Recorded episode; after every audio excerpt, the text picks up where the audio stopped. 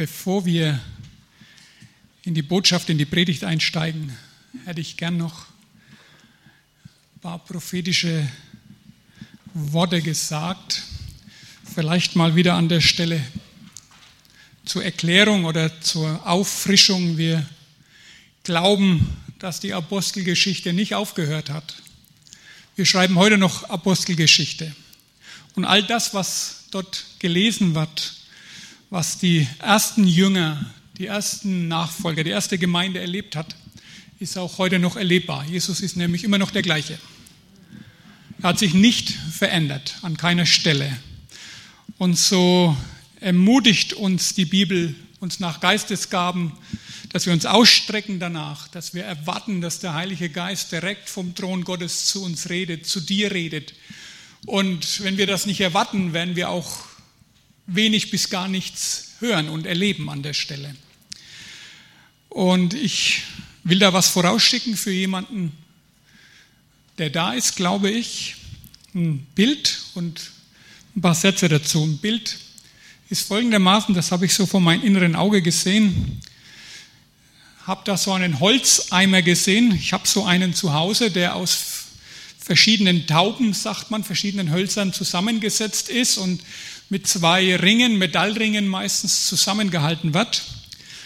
Und die Erfahrung habe ich auch schon gemacht, wenn ich den länger nicht benutze und gieße dann wieder Wasser rein, dann hält er das Wasser nicht. Das kommt zwischen den Tauben überall rausgelaufen und äh, ich muss den dann in einen anderen Eimer reinstellen, mit Wasser füllen und wenn sich das Holz vollgesaugt hat, aufquillt, dann wird der Eimer wieder dicht, dann kann ich ihn kann ich das Wasser, das drin ist, dann auch entsprechend dahin bringen, wo es hin soll und kann ihn nutzen. Und dieses Bild nutzt der Heilige Geist heute Morgen und will dir sagen, dass so ein trockener Holzeimer, dass das wohl dein Zustand ist, dein geistlicher Zustand ist, dass das auch dein geistliches Empfinden ist.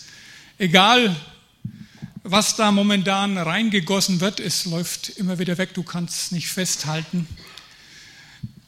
Und es ist dein Empfinden egal, was du liest, was du hörst von Gott, es geht einfach wieder zwischen den Ritzen raus. Es bleibt nicht in dir. Und Jesus sagt, das liegt daran, dass du sporadisch nur mit mir in Kontakt kommst. Immer wieder mal, wenn du meinst, dass es dran ist oder Not da ist, dann suchst du mich, dann suchst du meine Nähe, dann suchst du meine Fülle, meine Segnungen und ich habe so viel mehr für dich, sagt Jesus. Ich möchte, dass du permanent in meiner Fülle lebst, permanent durchdrängt bist von meiner Liebe, permanent eingedaucht bist, permanent erlebst, dass ich dir ein gedrücktes, gerütteltes, überfließendes Maß geben möchte von all dem, was ich zugesagt habe. Ich bin gekommen, damit du das Leben hast und das in Fülle, sagt Jesus. Aber dazu darfst du dich nicht zurückziehen, darfst du dich nicht einfach wegnehmen von mir. Darfst kein Einzelkämpfer sein. Jesus sagt, nimm dir das zu Herzen und tauch ein. Ich bin neben dir. Das ist nicht nur eine, ich weiß nicht, was für ein Bild du hast, nur irgendwo ein Wasserhahn. Ich bin nicht wie ein Wasserhahn, an den du mal kommst und mal aufdrehst. Ich bin ein unausschöpfliches Meer und letztendlich stehst du neben mir und brauchst nur da eintauchen. Halleluja. Amen. Okay, kommen wir zur Predigt heute Morgen. Ich will ein Thema, das immer wieder aktuell ist, glaube ich, aufgreifen. Es geht mir um Wachstum und Veränderung. Und zum Einstieg für dieses Thema habe ich eine kleine Geschichte und ein paar Zitate zusammengetragen. Die kleine Geschichte, ganz kurz. Wachstum ist gut, sagte der Luftballon und platzte. Wachstum ist schlecht, sagte der Riese und fraß die Zwerge. Wachstum ist gut, sagte das Feuer und hinterließ nur Asche. Wachstum ist schlecht, sagte der Tod und lachte. Ich weiß überhaupt nicht, wovon ihr redet, sagte die Raube und wurde zum Schmetterling.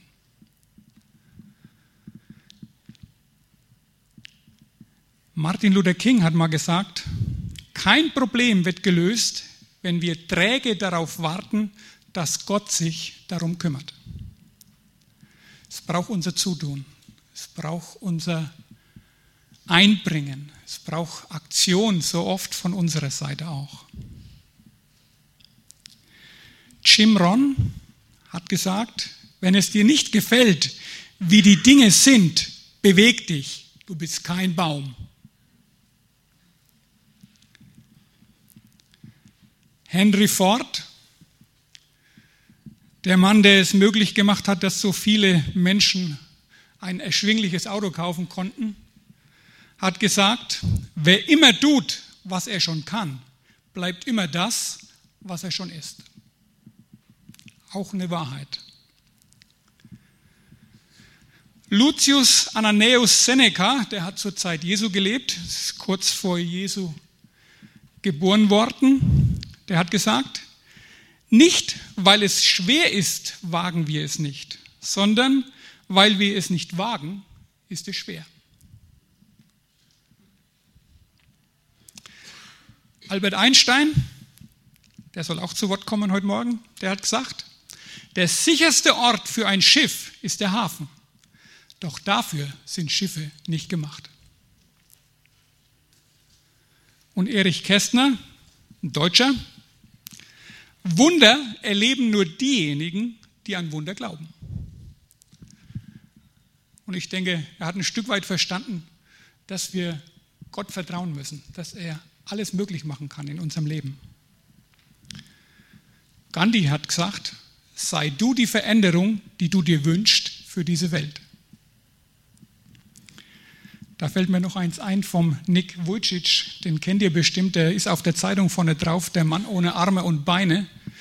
Und der hat gesagt, wenn du gerade kein Wunder erlebst, sei selber eines.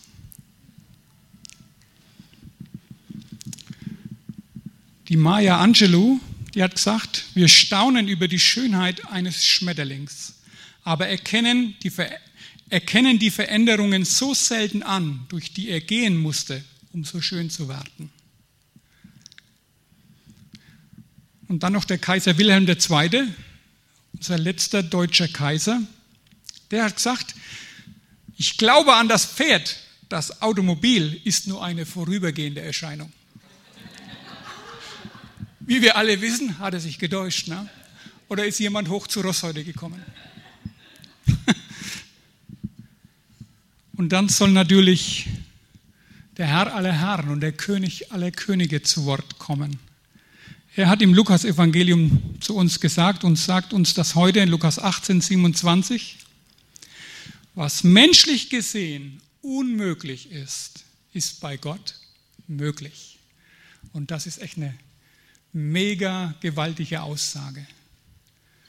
Mega gewaltige Aussage. Und dann kommt noch eine von mir, ganz klein und zum Schluss. Ich glaube, dass es sich meistens lohnt, noch ein wenig länger zu warten und den Dingen und auch den Menschen die Chance zu geben, zu zeigen, was in ihnen steckt. Unser Gott arbeitet sehr, sehr gerne prozessorientiert und geht Wege mit uns. Wachstum und Veränderung. In der Regel funktioniert das bei unserem König Jesus von innen nach außen. Er will, sagt er, den inwendigen Menschen stärken. Den will er stabil machen, den will er verändern und dann erfahren wir auch Veränderung nach außen hin. Und dabei geht es heute Morgen natürlich um dich und um mich. Ich habe festgestellt und stelle es immer wieder neu fest, ich brauche Wachstum und ich brauche Veränderung, Leute. Immer wieder. Auch wenn ich jetzt schon fast 30 Jahre mit Jesus unterwegs sein darf, ich merke, ich habe, glaube ich, noch mehr Wachstumspotenzial wie am Anfang in anderen Bereichen, die ich vorher gar nicht, die mir Jesus noch gar nicht gezeigt hatte. Ich brauche immer wieder Veränderung in sein Bild.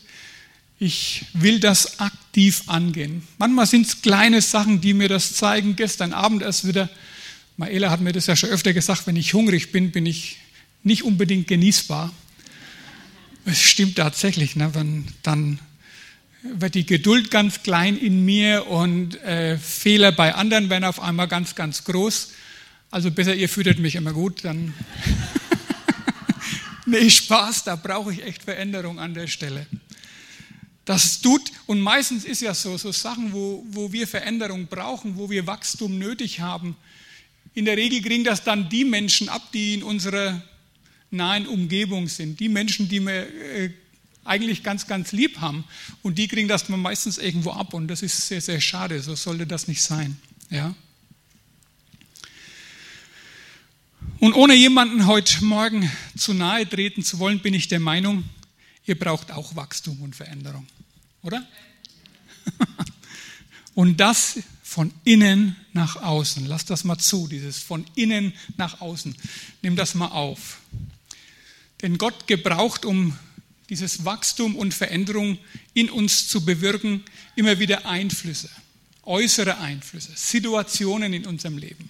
Oft sind das Situationen, die herausfordernd sind, die schmerzhaft sind sogar, die wir nicht verstehen, die wir uns nicht gewünscht, nicht, nicht erbeten haben. Ja? Irgendwelche Umstände, die sich einstellen, Nöte, die da sind, Phasen von Krankheit vielleicht oder sonstige Nöte, die da sind. Und Gott bewegt dadurch Wachstum und Veränderung in uns. Sehr oft nutzt er auch Menschen in unserem Umfeld, die entsprechend mal, wir sagen so, als Schleifsteine fungieren irgendwie. Oder auch liebe Menschen, die uns mal eine Wahrheit sagen, die uns gerade nicht schmeckt, die wir eigentlich nicht hören wollen. Wir neigen alle dazu, das zu hören, was, was wir halt hören wollen. Und neigen auch dazu. Und unsere Unsere Welt hat es auch möglich gemacht, dass wir ganz schnell uns das hörbar machen, was wir gerade wollen. Wenn es uns nicht schmeckt, was, da, was wir da hören, dann klicken wir weiter, dann schieben wir weiter ja, und hören woanders rein. Aber wie gut ist es, Menschen in seinem Umfeld zu haben, die einem auch das sagen, in Liebe, was dran ist und was wir brauchen in der Phase, in der wir stehen, in der Lebensphase, in der Glaubensphase, in der wir stehen. Und Gott nutzt ganz stark Worte, um Wachstum und Veränderung in uns zu wirken. Zuallererst natürlich das Wort Gottes. Aber dazu muss ich es natürlich auch lesen, dazu muss ich es mir hörbar machen, dazu muss ich es aufnehmen, dazu muss ich es regelrecht essen, sagt die Bibel. Der Mensch lebt nicht vom Brot allein, also nicht von dem, was wir als Nahrung so zu uns nehmen. Wir haben das wahrscheinlich alle schon mehrfach gehört. Und trotzdem wird das immer wieder vernachlässigt, dass der inwendige Mensch das Wort Gottes als Nahrung braucht. Punkt um. Und jeder versteht, wenn du jetzt in diese Woche gehst und nicht jeden Tag deinem Äußeren, diesen Körper, den Gott dir gegeben hat, mit Nahrung stärkst, gesunder Nahrung und Flüssigkeit, Wasser, alles, was er braucht, wenn du das nicht magst, was passiert? Nach ein paar Tagen der wird schwach, der wird dann sogar krank oder ist viel anfälliger für Krankheiten. Und so geht es dem inwendigen Menschen genauso. Wenn der nicht beständig immer wieder gefüttert wird mit dem Wort Gottes, wird der weniger, wird der anfällig für alle möglichen geistlichen Krankheiten, für Sünde, für alles, was da ist. Ja, für alle Einfl negativen Einflüsse. Wir sind abhängig vom Wort Gottes, um Wachstum und Veränderung in Richtung Jesus zu erleben. Da nützt es nichts zu sagen, ja, ich, ich, ich lese halt nicht gern. Mache ich auch nicht immer gern.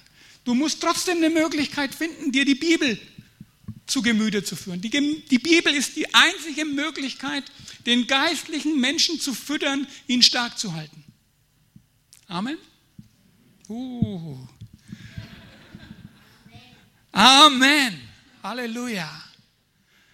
Ja, so will der Heilige Geist, will Jesus durch den Heiligen Geist seine Ziele mit uns, besser noch in uns erreichen. Da will er hinkommen.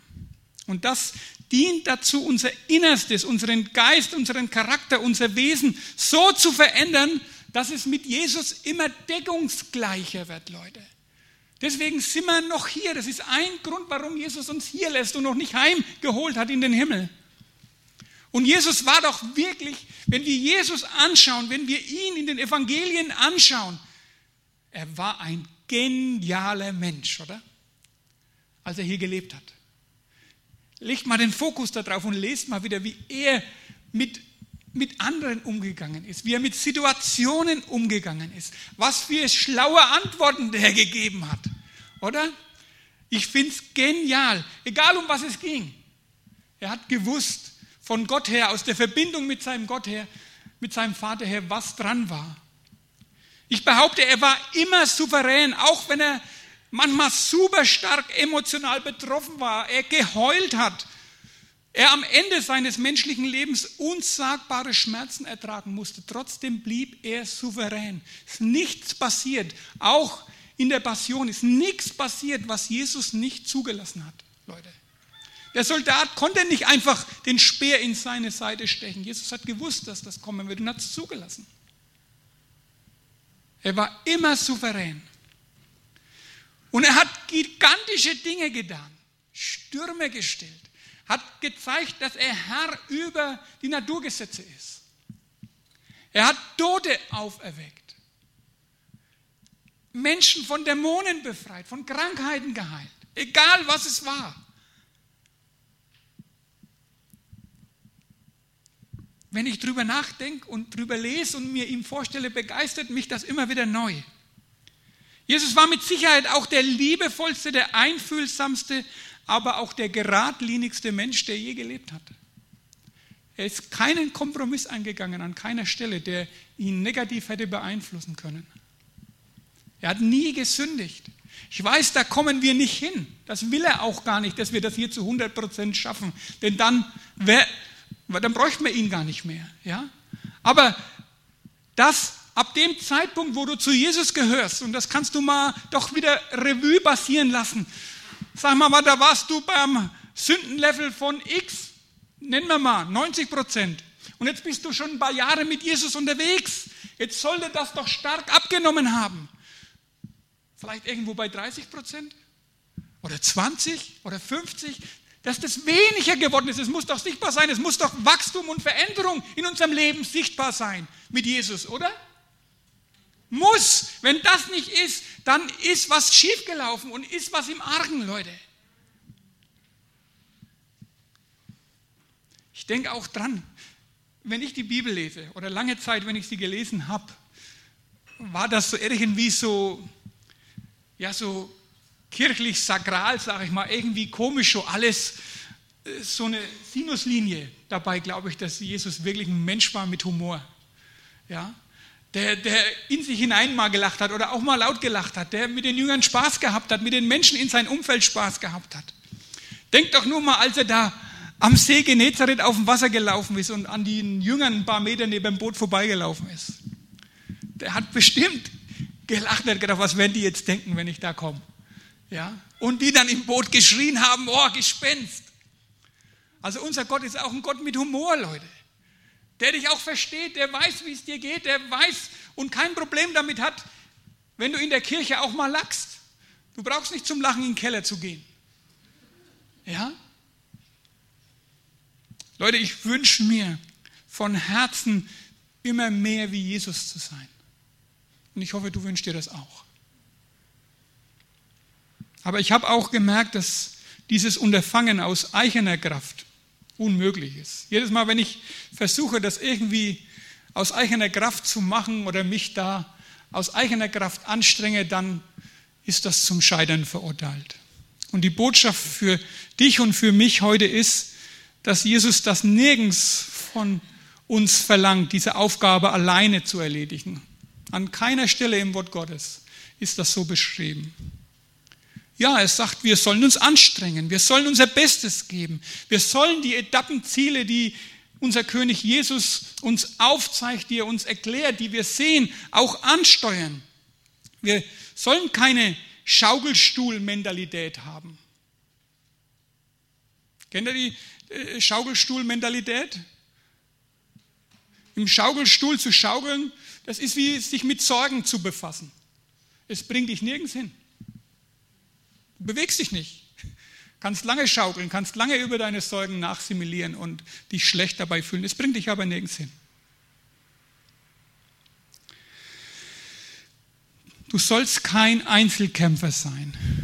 Die soll es im Reich Gottes überhaupt nicht geben. Die sind nirgends vorgesehen, dass du alleine unterwegs sein sollst. Wer das meint, so umsetzen zu müssen, alle Dinge alleine zu erledigen, nur mal Gott reinholen, wenn es gar nicht mehr geht, Wer im Reich Gottes ein Einzelkämpfer ist, der ist tatsächlich zum Scheitern verurteilt. Nicht allein zu sein, Gott immer da zu haben, Jesus immer da zu haben, bedeutet auch, dass du nicht warten musst, wie, stellt euch das mal vor, wie Adam und Eva im Garten warten mussten, bis Gott am Abend zu ihnen kam. Das müssen wir gar nicht mehr. Wir brauchen keine spezielle Zeit, um auf Gott zu warten. Du musst auch nicht wie Mose auf einen Berg steigen, um Gott dort zu treffen. Braucht keinen besonderen Ort.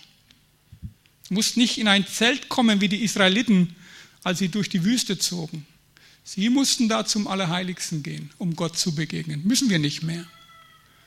Gott lebt generell nicht in einem Gebäude, das von Menschenhand gemacht ist, Leute. Ja? Also nicht, wenn du dann heimgehst und erst warten musst bis nächsten Sonntag, und Gott unten irgendwo in der Küche wartet und sich Süppchen kocht. Nein. Er ist mit dir unterwegs. Als du dein Leben Jesus Christus übergeben hast, in dem Moment, und ich hoffe, das hast du schon getan, eine bewusste Entscheidung für Jesus getroffen. Bewusst ihm bekannt, dass du ihn brauchst, dass du ihn willst, dass du das, was er am Kreuz von Golgatha für dich gemacht hat, für dich in Anspruch nimmst, gesagt hast, gebetet hast, dieses Gespräch mit Jesus geführt hast. Jesus, ich brauche dich. Ich habe erkannt, dass meine Sünde mich trennt von dir. Bitte vergib sie mir und nimm mein Leben in deine Hand. Wenn du das gemacht hast, dann nahm in diesem Moment der Heilige Geist Einzug in dir. Er lebt in dir, sagt die Bibel. Johannes 14, Vers 17 steht, dies ist der Geist der Wahrheit. Die Welt kann ihn nicht aufnehmen, denn sie ist blind für ihn und erkennt ihn nicht.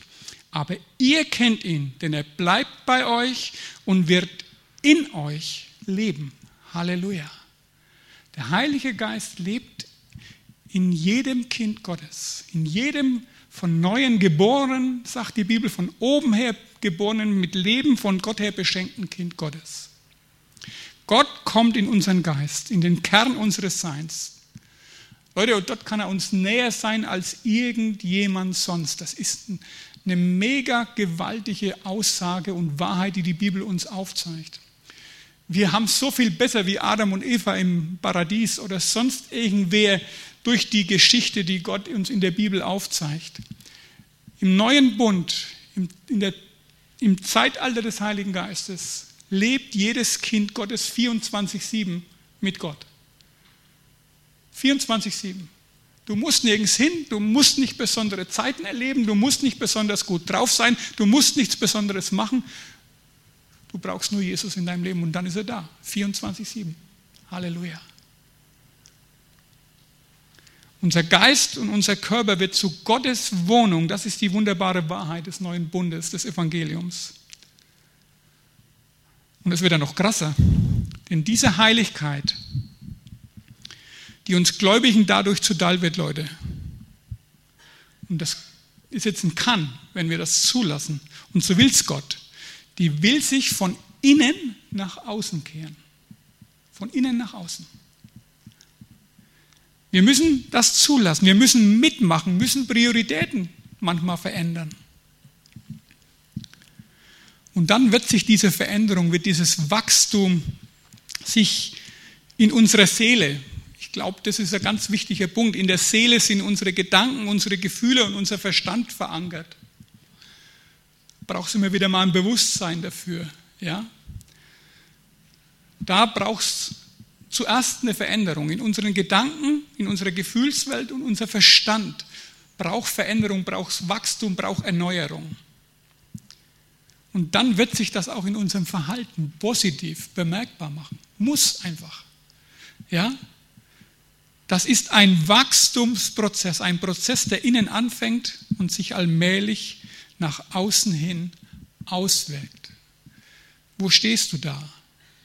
Wo bist du in diesem Prozess von innen nach außen? Ihr Lieben, wir brauchen das. Wir brauchen diese Veränderung. Und diese Welt da draußen braucht diese Veränderung der Christen. Denn sie braucht Jesus. Sie braucht nichts dringender als Jesus, ihr Lieben. Sie braucht nicht in erster Linie, keine Ahnung, Beendigung von irgendeiner Pandemie oder von dem Krieg und jener Herausforderung von teuren Sprit oder keine Ahnung, was, was denn ich, was uns alles so beschäftigt. Die Menschen da draußen brauchen Jesus. Sonst gehen sie auf ewig verloren, Leute. Sie laufen schnurstracks auf die Hölle zu, auf den Ort, wo Gott nicht ist und niemals zu finden sein wird. Das ist Hölle. Jetzt erlebt diese Welt in einem guten Maß die Segnungen Gottes. Er lässt seine Sonne aufgehen über Gerechte und Ungerechte. Das ist dort nicht mehr. Dort geht seine Sonne nicht mehr auf. Ewige Finsternis. Dort gehen die Menschen hin ohne Jesus. Ist uns das noch klar? Wir dürfen uns nicht nur ausruhen in der Errettung, die wir erlebt haben und erfahren haben und sagen, ach schön, geht es uns gut. Lassen wir uns auch neu mit einer Retterliebe doch beschenken und uns den Blick für diese Welt von Gott her schenken, wie er sie sieht. Und er ist dabei, alles nochmal zu erschüttern. Leute, Corona, Kriege, sonstige Sachen ist von Gott her zugelassen und bewirkt, um hier diese Welt nochmal durchzurütteln, um auf ihn hin aufmerksam zu machen. Ich habe mir, gerade wenn es um Corona mal kurz geht, ich habe mir so viel Gedanken gemacht, wer hat das ausgelöst, die Chinesen oder der oder dieses Labor oder jenes. In Amos 4, glaube ich, steht es. Wo ist ein Unglück, das der Herr, das ich der Herr nicht bewirkt habe? Ich weiß, uns schmecken solche Aussagen der Bibel manchmal nicht. Ja, aber ich bin mehr denn je der Überzeugung, wenn sowas ist, dann ist es von Gott ausgelöst an der Stelle. Warum? Weil er diese Welt zu sich rufen will. Nöte, solche Sachen, Dinge, die schwierig sind. Ich weiß, man kann es nicht im Detail erklären. Ja, aber Gott nutzt es als Megafon, um sie zurückzurufen. Lieber so, so eine schwierige Zeit auf dieser Welt wie auf ewig verloren. Das ist Gottes Anliegen. Ja?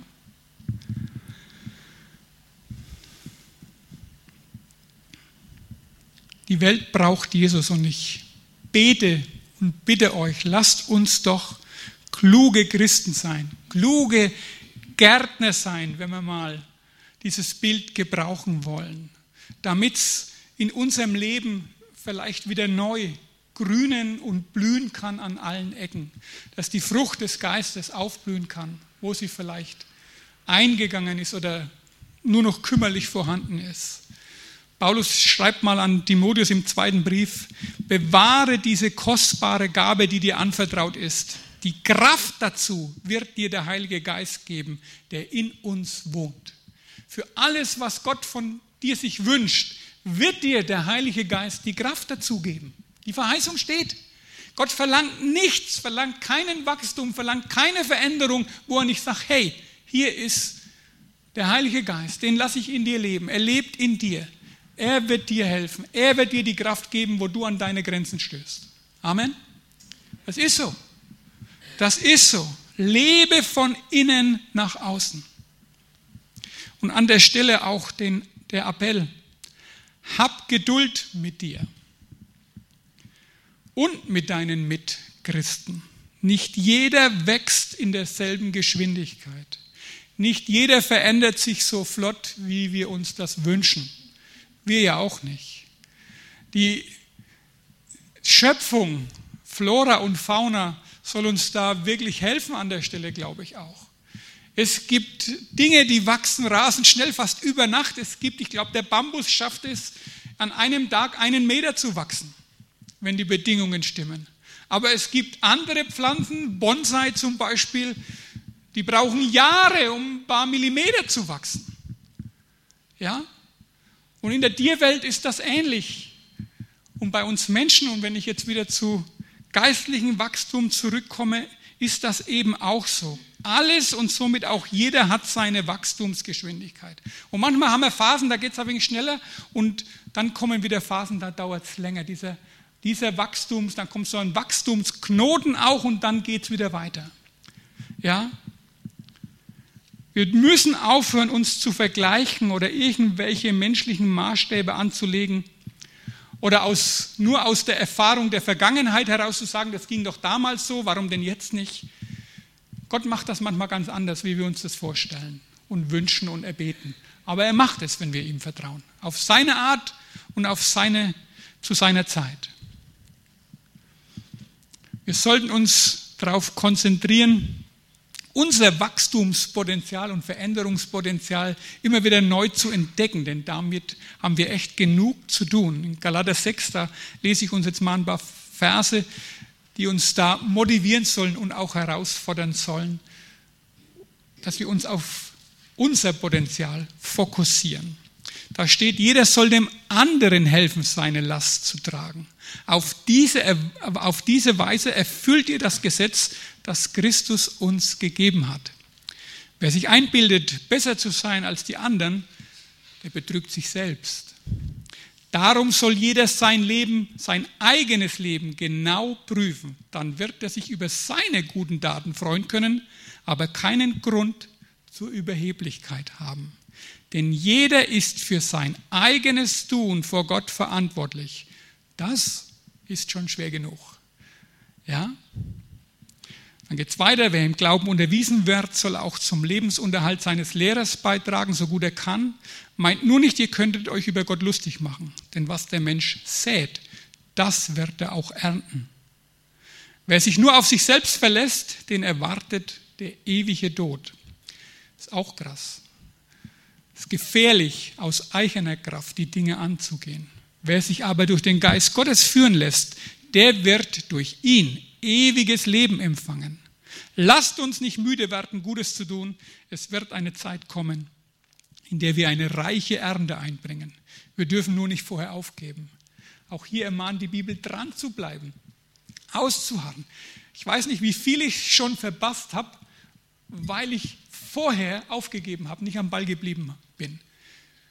Wie viel wir verpasst haben, wie viel Erfolge, wie viel Gebetserhörungen, wie viel Segnungen wir verpasst haben, weil wir vorher aufgegeben haben, nicht am Ball geblieben sind. Solange uns noch Zeit bleibt, wollen wir allen Menschen Gutes tun, vor allem aber denen, die mit uns an Jesus Christus glauben. Das ist auch eine super schöne Aussage, finde ich. Das sagt, wir haben für alle Menschen Verantwortung, aber zuerst für die, die mit uns unterwegs sind Richtung Himmel. Füreinander, miteinander haben wir Verantwortung. Du und ich, wir sind nicht hier, um andere Menschen zu verändern. Mit der Veränderung, die bei uns in Gange ist, haben wir also genug zu tun. Ja? Hören wir auf, unsere Frauen, unsere Männer, unsere Kinder, unsere Nachbarn, unsere Geschwister, wen auch immer, die Arbeitskollegen verändern zu wollen. Bleiben wir bei unserem Ball. Die Bibel sagt, damit haben wir genug zu tun. Und wenn Sie die Veränderung bei uns sehen, die positive, dann werden Sie auch kommen und das haben wollen, was wir haben. Amen. Halleluja. Zum Ende der Predigt will ich noch ein wenig etwas über Reife sagen. Bestimmt hat jeder schon mal probiert, in einen unreifen Apfel oder sonst in eine unreife Frucht zu beißen.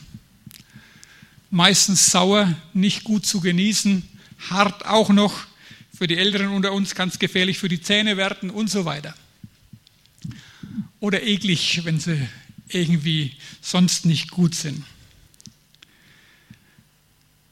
Ich glaube, ihr Lieben, dass jeder Christ die Verantwortung von Gott bekommen hat, möglichst genießbar zu sein.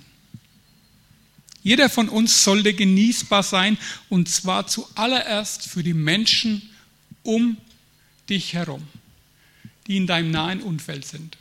Für den Indonesier und den Japaner und den Bruder sonst irgendwo so ist es kein Problem. Ja, wenn du keine Ahnung, so ein alter Hackstock bist und keine Veränderung erfahren willst. Aber für die Menschen in deinem Umfeld ist das in der Regel ein großes Problem. wenn du keine, kein Wachstum und keine Veränderung in Richtung Jesus erfährst. Ja? Und Leute, dazu müssen wir bestrebt sein zu wachsen. Und wie wachsen wir? Von innen nach außen, Leute. Und ich darf euch versprechen, dass unser wunderbarer Dreieiner Gott mit unschlagbarer Gewissheit seinen Bart dabei erfüllt. Hat er versprochen. Ist Wahrheit aus, aus der Bibel heraus. Also es liegt nie an Gott, wenn wir nicht wachsen, nicht, uns nicht verändern, nicht reifer werden. Ja? Das liegt an uns. Die Bibel sagt, wir sollen zur vollen Mannesreife heranwachsen. Das ist der Maßstab, den es da gibt, ja. Er will, dass wir reif werden. Ich könnte mal nachlesen, Epheser 4, Vers 11 bis 13, lese ich jetzt nicht alles, aber die Bibel gibt uns verschiedene Kriterien, wo wir mal gucken können, wie süß wir sind. Gibt es ja bei Wein auch, gell? Da gibt es so ein, wie heißt das Ding, Refraktometer oder so ähnlich heißt es, glaube ich. Da kann man ein bisschen Wein vorne draufstreichen, reingucken und schauen, wie, wie, wie süß der Wein ist. Ja? ja, genau. Heinz kennt sich aus. Alle Weintrinker, Heinz. Das geht mit uns Christen manchmal auch. Uns kann man manchmal auch irgendwo drauflegen und mal reingucken, wenn die entsprechende Situation ist. Und man sieht, wie weit her das ist mit unserer Süße ist. Ne? Es gibt in der Bibel auch so gewisse Kennzeichen von Reife, von Süße. Also im, im, im positiven Sinne süß. Ja? Und die will ich mal mit uns lesen. Aus dem Jakobusbrief raus, im Kapitel 3. Und diese, da geht es um Weisheit auch, aber das ist auch äh, Reife natürlich damit gemeint. Da fängt er an hier, der Jakobus. Hält sich jemand von euch für klug und weise?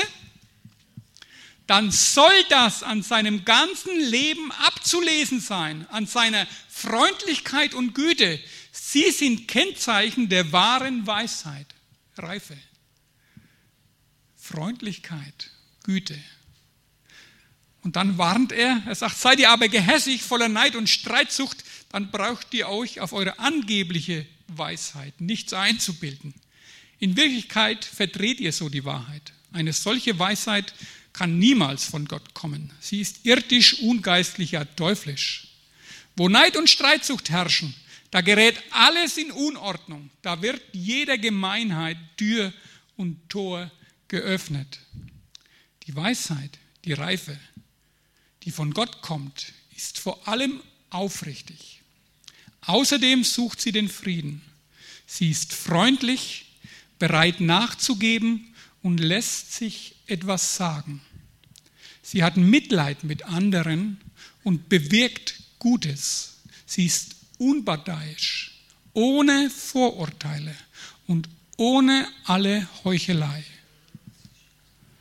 Nur wer selbst Frieden stiftet, wird die Gerechtigkeit ernten, die dort aufgeht, wo Frieden herrscht.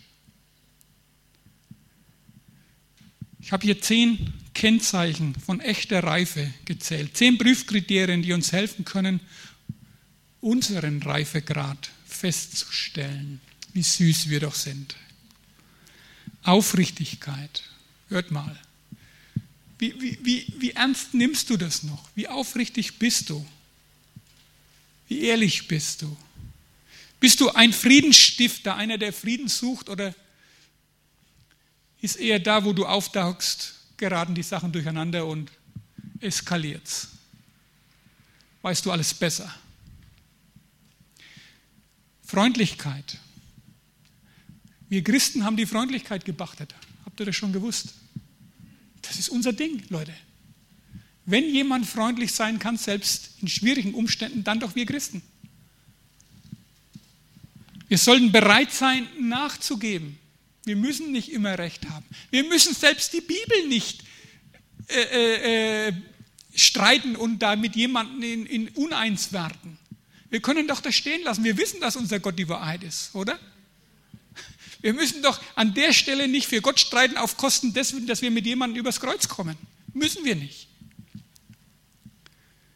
Wir sollten bereit sein, uns etwas sagen zu lassen. Auch in der Form eine andere Meinung mal hören, mal stehen lassen. Vielleicht hat er ja sogar recht. Hast du Mitleid mit anderen oder bist du da schon relativ erkaltet, erkühlt? Denn die Liebe wird in vielen erkalten, sagt die Bibel. Ist diese Tendenz schon in dir zu spüren? Schau dich doch mal an. Check doch mal deine Gedanken. Wie es dir da geht, wenn es Menschen in deinem Umfeld, und ich spreche bewusst von denen in deinem Umfeld, nicht gut geht. Bügelst du das ab? Ist halt so, schlimme Welt? Oder macht das noch was mit dir? Wir sollten Gutes bewirken. Sollten bestrebt sein, da wo es wir können, wo wir die Ressourcen und die Kraft dazu haben, Gutes bewirken.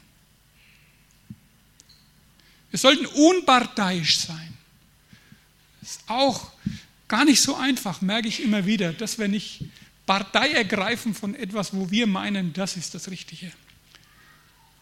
Natürlich, Partei ergreife ich für das Wort Gottes, für meinen König, das ist schon klar, aber wie oft ergreifen wir auch für Dinge Partei, wo wir gar nicht sicher sein können, dass das richtig ist. Nur weil die Masse, die Mehrheit vielleicht das so sieht. Wir sollten ohne Vorurteile sein und ohne Heuchelei. Die Bibel sagt, unser Ja soll ein Ja sein und unser Nein ein Nein. Leute. Und jetzt natürlich echt, da sind bestimmt, hoffe ich doch, viele Bereiche dabei, wo du dich freuen kannst, weil du da Fortschritte gemacht hast in letzter Zeit. Und das ist echt immer wieder ein Grund zu feiern. Ja? Wir brauchen nicht nur auf das zu gucken, was noch nicht ist. Wir dürfen uns auch freuen und fröhlich sein und feiern das, was wir schon mit unserem Gott erreicht haben. Mach das. Ja? Aber sei auch ehrlich, wo Punkte sind, wo Bereiche sind, die stagnieren oder gar rückläufig sind. Bereiche, die dir und anderen mehr und mehr Schwierigkeiten machen. Weil die Bibel sagt ja, da gibt es den alten Adam, also das ist ein Bild, das sie gebraucht für alte Gewohnheiten, für negative Dinge, die immer wieder in unser Leben hereinkommen wollen oder da sind, vielleicht noch nie richtig herausgerissen worden, wo wir noch nie richtig angegangen sind. Keine Ahnung, weil wir sie vielleicht ein Stück weit auch lieb gewonnen haben, weil wir denken, weil wir uns ein falsches Denken angeeignet haben und denken, ja, da bin ich halt wie ich bin. Und Entschuldigung ist vielleicht sogar noch, ja, Gott hat mich doch so gemacht. Oder? Aber wenn du ehrlich mit dir bist und in die Bibel hineinschaust, ist das eine Deformation, die du erlebt hast von der Sünde her, von Dingen aus der Vergangenheit und du kannst heil und frei davon werden und kannst in allen Dingen so werden, wie König Jesus das ist. Er ist hoffentlich dein großes Vorbild an Freundlichkeit und alles, was wir jetzt gelesen haben. Ihr lieben, Gottesdienstzeit ist immer wieder auch eine Reaktionszeit, eine Möglichkeit, auf Gottes Wort zu reagieren nicht hinauszugehen, uns vielleicht abzunicken oder Kopf zu schütteln oder keine Ahnung, oder bist du gedanklich schon beim Mittagessen oder ich weiß nicht, wo du angelangt bist. Sitzt schon auf der Terrasse oder wo auch immer, bist du noch hier, bist du noch dabei, bist du noch dabei, das Wort Gottes in und an dir wirken zu lassen. Die Bibel warnt ja davor, das Wort Gottes nicht nur zu hören, sondern auch zu tun, es umzusetzen. Und ich bin davon überzeugt, dass der Heilige Geist heute Morgen zu dir in mindestens einen Bereich, einen Punkt, eine Sache geredet hat, dich angesprochen hat. Und mehr ist auch gar nicht nötig. Geh doch diesen Bereich an, den der Heilige Geist dir gezeigt hat. Und geh da mit Gottes Hilfe, mit seiner Kraft Veränderung und Wachstum an. Bitte ihn, dass er dir dabei hilft. Er hat es versprochen, er wird es machen. Halleluja. Und bitte denkt dran, Gebet, und das möchte ich jetzt kurz noch mit euch machen, einfach noch ein paar Minuten nehmen, wo wir mal in uns gehen und eine Sache auch festmachen. Sagen, ja, ich habe dich gehört. Ich habe verstanden, was du von mir möchtest. Ich habe den Bereich, ich weiß, dass das das ist, was in nächster Zeit Veränderung braucht, was, wo ich wachsen will, wo ich wachsen soll. Ich habe dich verstanden und ich mach das jetzt fest mit dir. Ich gehe das an, auch wenn es schmerzhaft wird, auch wenn es mich das ein oder andere kosten wird. Und bitte denkt dann dran, dass dieses Gebet ein Startpunkt sein wird, dem ein Prozess folgen will. Ein Prozess, in den Gott dich hineinführt. Und dieser Prozess wird gehen von innen nach außen. Er wird zu dir reden in nächster Zeit durch die Bibel. Wenn du die Bibel liest, wird auch dieser Bereich dir aufleuchten, dir aufgezeigt werden. Und Gott wird, der Heilige Geist wird mit dir arbeiten. Amen. Halleluja. Lasst uns zwei, drei Minuten nehmen, mal still werden und da mit Gott reden und ich beschließe dann den Gottesdienst mit Gebet.